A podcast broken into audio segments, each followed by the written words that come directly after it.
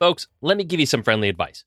Do not be the creative who spends thousands and thousands of your hard earned dollars on equipment each year without spending one penny on your marketing. If there's ever been a time to rise above the noise and do something just a little bit different to impress your leads and wow your clients, I would say now's that time. And my favorite way to do that is by leveraging print promotion using the photography that I am the most proud of. So, our amazing friends at Bay Photo Lab have almost every product that you can think of, from magazines to photo books to promo cards that you can leave behind. And listen, if you just want something to dazzle your office or living space at home with, well, they have options for that too. You can get prints and wall displays from basically every style, from canvas to metal to acrylic. And the best part is you can get 25% off your first time order just by going to bayphoto.com, signing up today. They ship everywhere in the world, folks, and all their products look incredible. So do yourself a favor, start leaving an impact, whether it's for your personal memories at home or for your professional marketing at work. Bay Photo Lab, designed by photographers for photographers.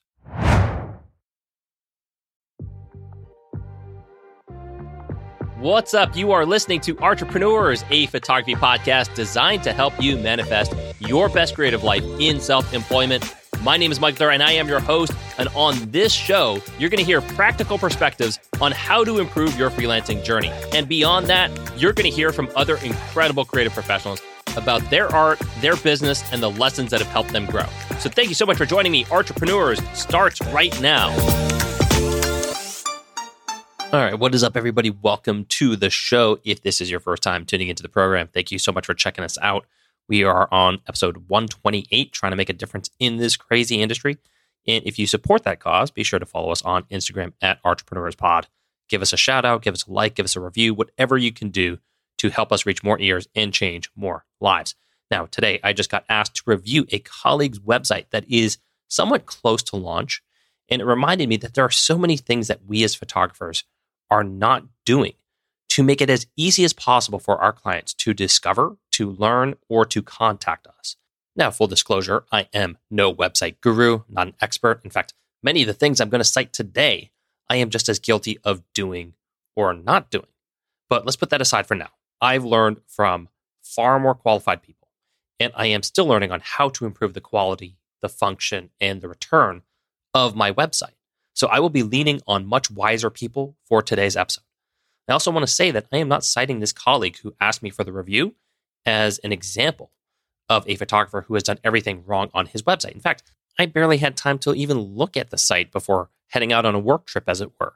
I'm merely using that request as a jumping off point to remind photographers out there, myself included, by the way, of what to potentially emphasize on our sites for maximum return.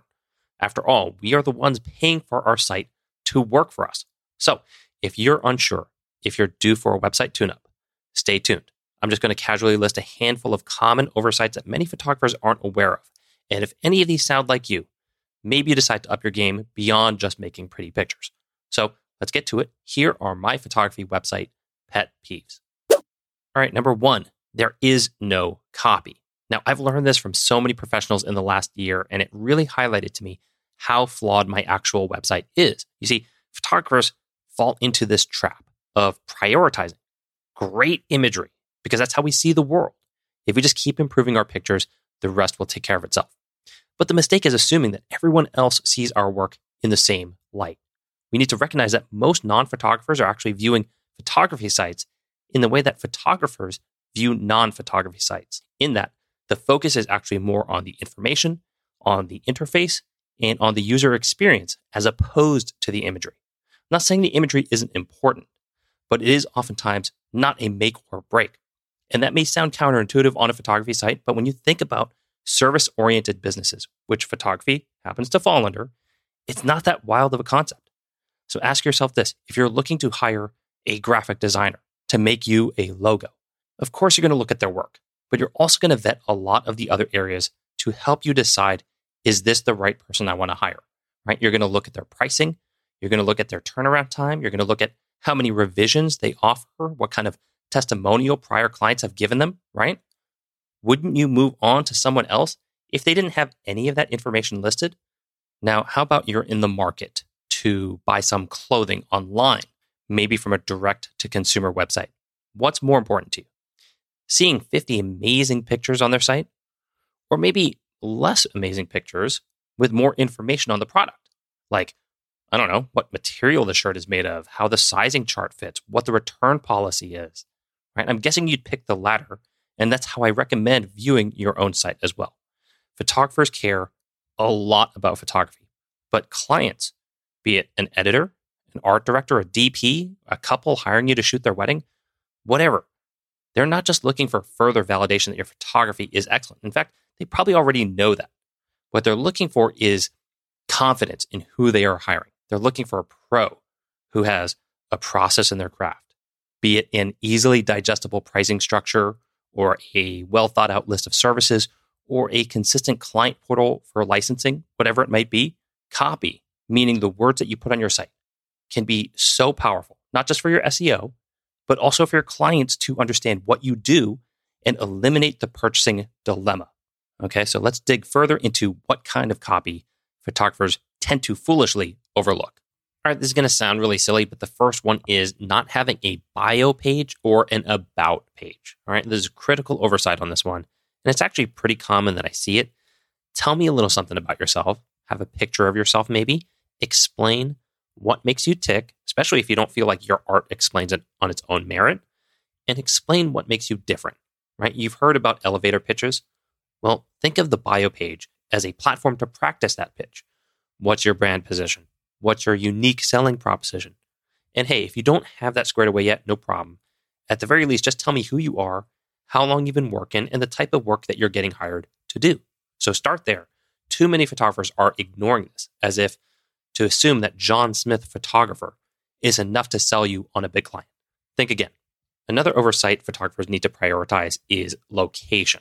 Okay. There's usually no location on so many websites. I don't know if you're in Ohio or Washington or Bangladesh if you don't list it. Total mistake if you forget this. In fact, I think it's so important. You should have this information above the fold.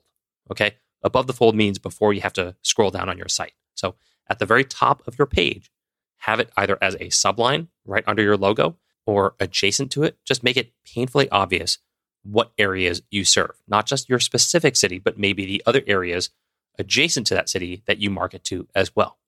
Obviously, the most important oversight, I would say, is there are no services page or FAQs page.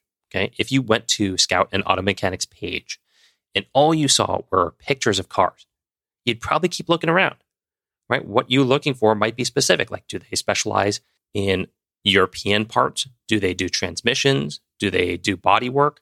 You know, not every mechanic is structured the same way, and therefore, nor should every photographer. Sure, we all make pictures, but you might specialize in editorial portraiture. Someone else might specialize in real estate interiors. And listen, if you have skills that separate you, you need to let people know. Drone photography, videography, whatever you're bringing to the table, add that in there. Also, adding an FAQs page is a great way to anticipate your client's needs. And there's a great quote, I can't remember who to originally cite. I'm going to butcher it anyways, but the basic saying goes if you can identify the question someone will have before they get to ask it, then they will automatically assume that you have the answer. So, really, it's a, a great tool to position yourself as an expert in your field. And at the very least, it's going to signify that you've put thought into your business and that you prioritize your customers. Next up, most photographers do not have blogs. Blogs have keywords which have great SEO, but forget that for a second. Just think about the branding. If you do artsy shoots, having blog posts will enrich people's perceptions of you, will give them perspective of your expertise. You know, wedding photographers blog because potential clients are often seeking out examples of venues that have been shot before. They come across your site, seeing your gallery at this venue, they just might hire you instead. So think about blogs as a potential opportunity to drive more attention to your site. Next one, I may have touched on this briefly, but another oversight is there are oftentimes no testimonials on photography sites. Testimonials are a great way to give your ideal clients more confidence in you, the business, not just you, the photographer, right? They can tell you make really good pictures just by your portfolio alone, but can you walk your client through the process? Can you educate your client on usage and terms? That's why I go to Yelp. I don't care just that this restaurant serves good food. I also want to know if the cashiers are dicks. I also want to know if the place is clean, if the service is timely. Don't think of your art as the only asset that you provide. What else about you and the services that you provide your clients stand out.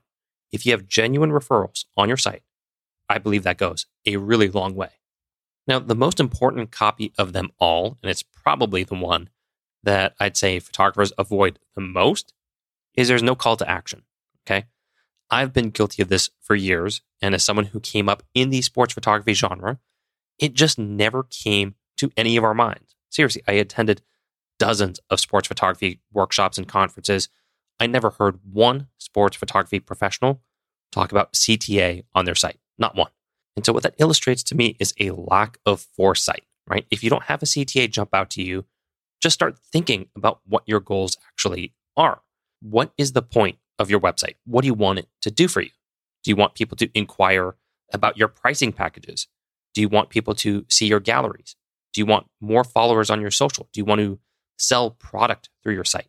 Do you want people to sign up for your email list? Do you want to provide a lead magnet? Maybe you want people to donate to your Patreon, review your YouTube channel, listen to your podcast. Hell, there's a lot of CTAs that you can come up with, but not having any is completely short sighted. If there's one thing that you should take away from this episode, is to think about a call to action. Okay, so now that we've talked about copyright a lot and the gross oversights there, let's turn our direction quickly to imagery. One thing I think gets overlooked is a lack of variety in your images. Right? Portfolio should show the breadth of your work, not just the redundancies in it. Like, oh, like you've mastered this type of shot. We get it. If you're showing five similar images, such as um, five dunk shots in a row, then take the best one and remove the rest. It doesn't mean you have to delete it off your site. Just don't have it in your highlights back to back to back to back to back, right? So find different shots that showcase what you can do. You have a lot of peak action, supplement in with some feature work. You have a lot of documentary style, bring in some portraiture. You know, complement your best work with a plethora of unique aesthetics. And obviously, as you start out, that may not be a strength of yours, and that's okay. You just keep working at it. Hell, I'm still working at it, and I'm nowhere close. But be cognizant of putting highly similar images next to each other on your main portfolio. Keep the best of the best. The next oversight is having no archive. And there's no better analogy that I've found than what friend of the show, Todd Bigelow, illustrates in his book, which is the archive acts as the back end warehouse of your store, right? Like you do not put everything out in your retail storefront. You likely have things in the back in different sizes, different colors, whatever. Same goes here. The portfolio is your storefront that lures people in. But the archive is where the clients really dive deep into your work. It's what you have in back. So the archive will generate SEO better than just your portfolio. But beyond that, if you have potential licensing options, you may actually discover your site could become a hub for potential clients to get either ideas for themselves or even license photos directly. Or you could continually sell and make prints off of it. Now, you do not have to have an archive officially, but I do find that many photographers could absolutely benefit from it, but have never really considered doing it.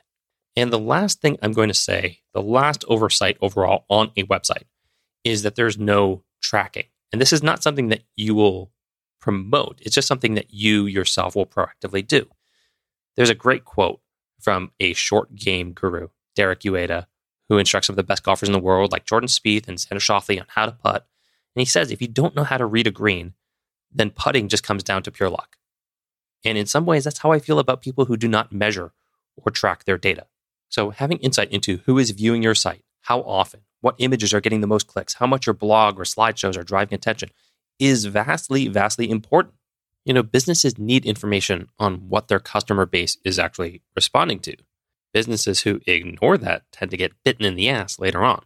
So, the more informed you are of your numbers is going to help you follow the right paths. You know, double down on this part of the site or maybe dump this part of the site. That's not getting any return. Why waste our time? right? Like content creators like myself see this all the time. We see some types of episodes will respond way better than others. So we can use that information at our discretion.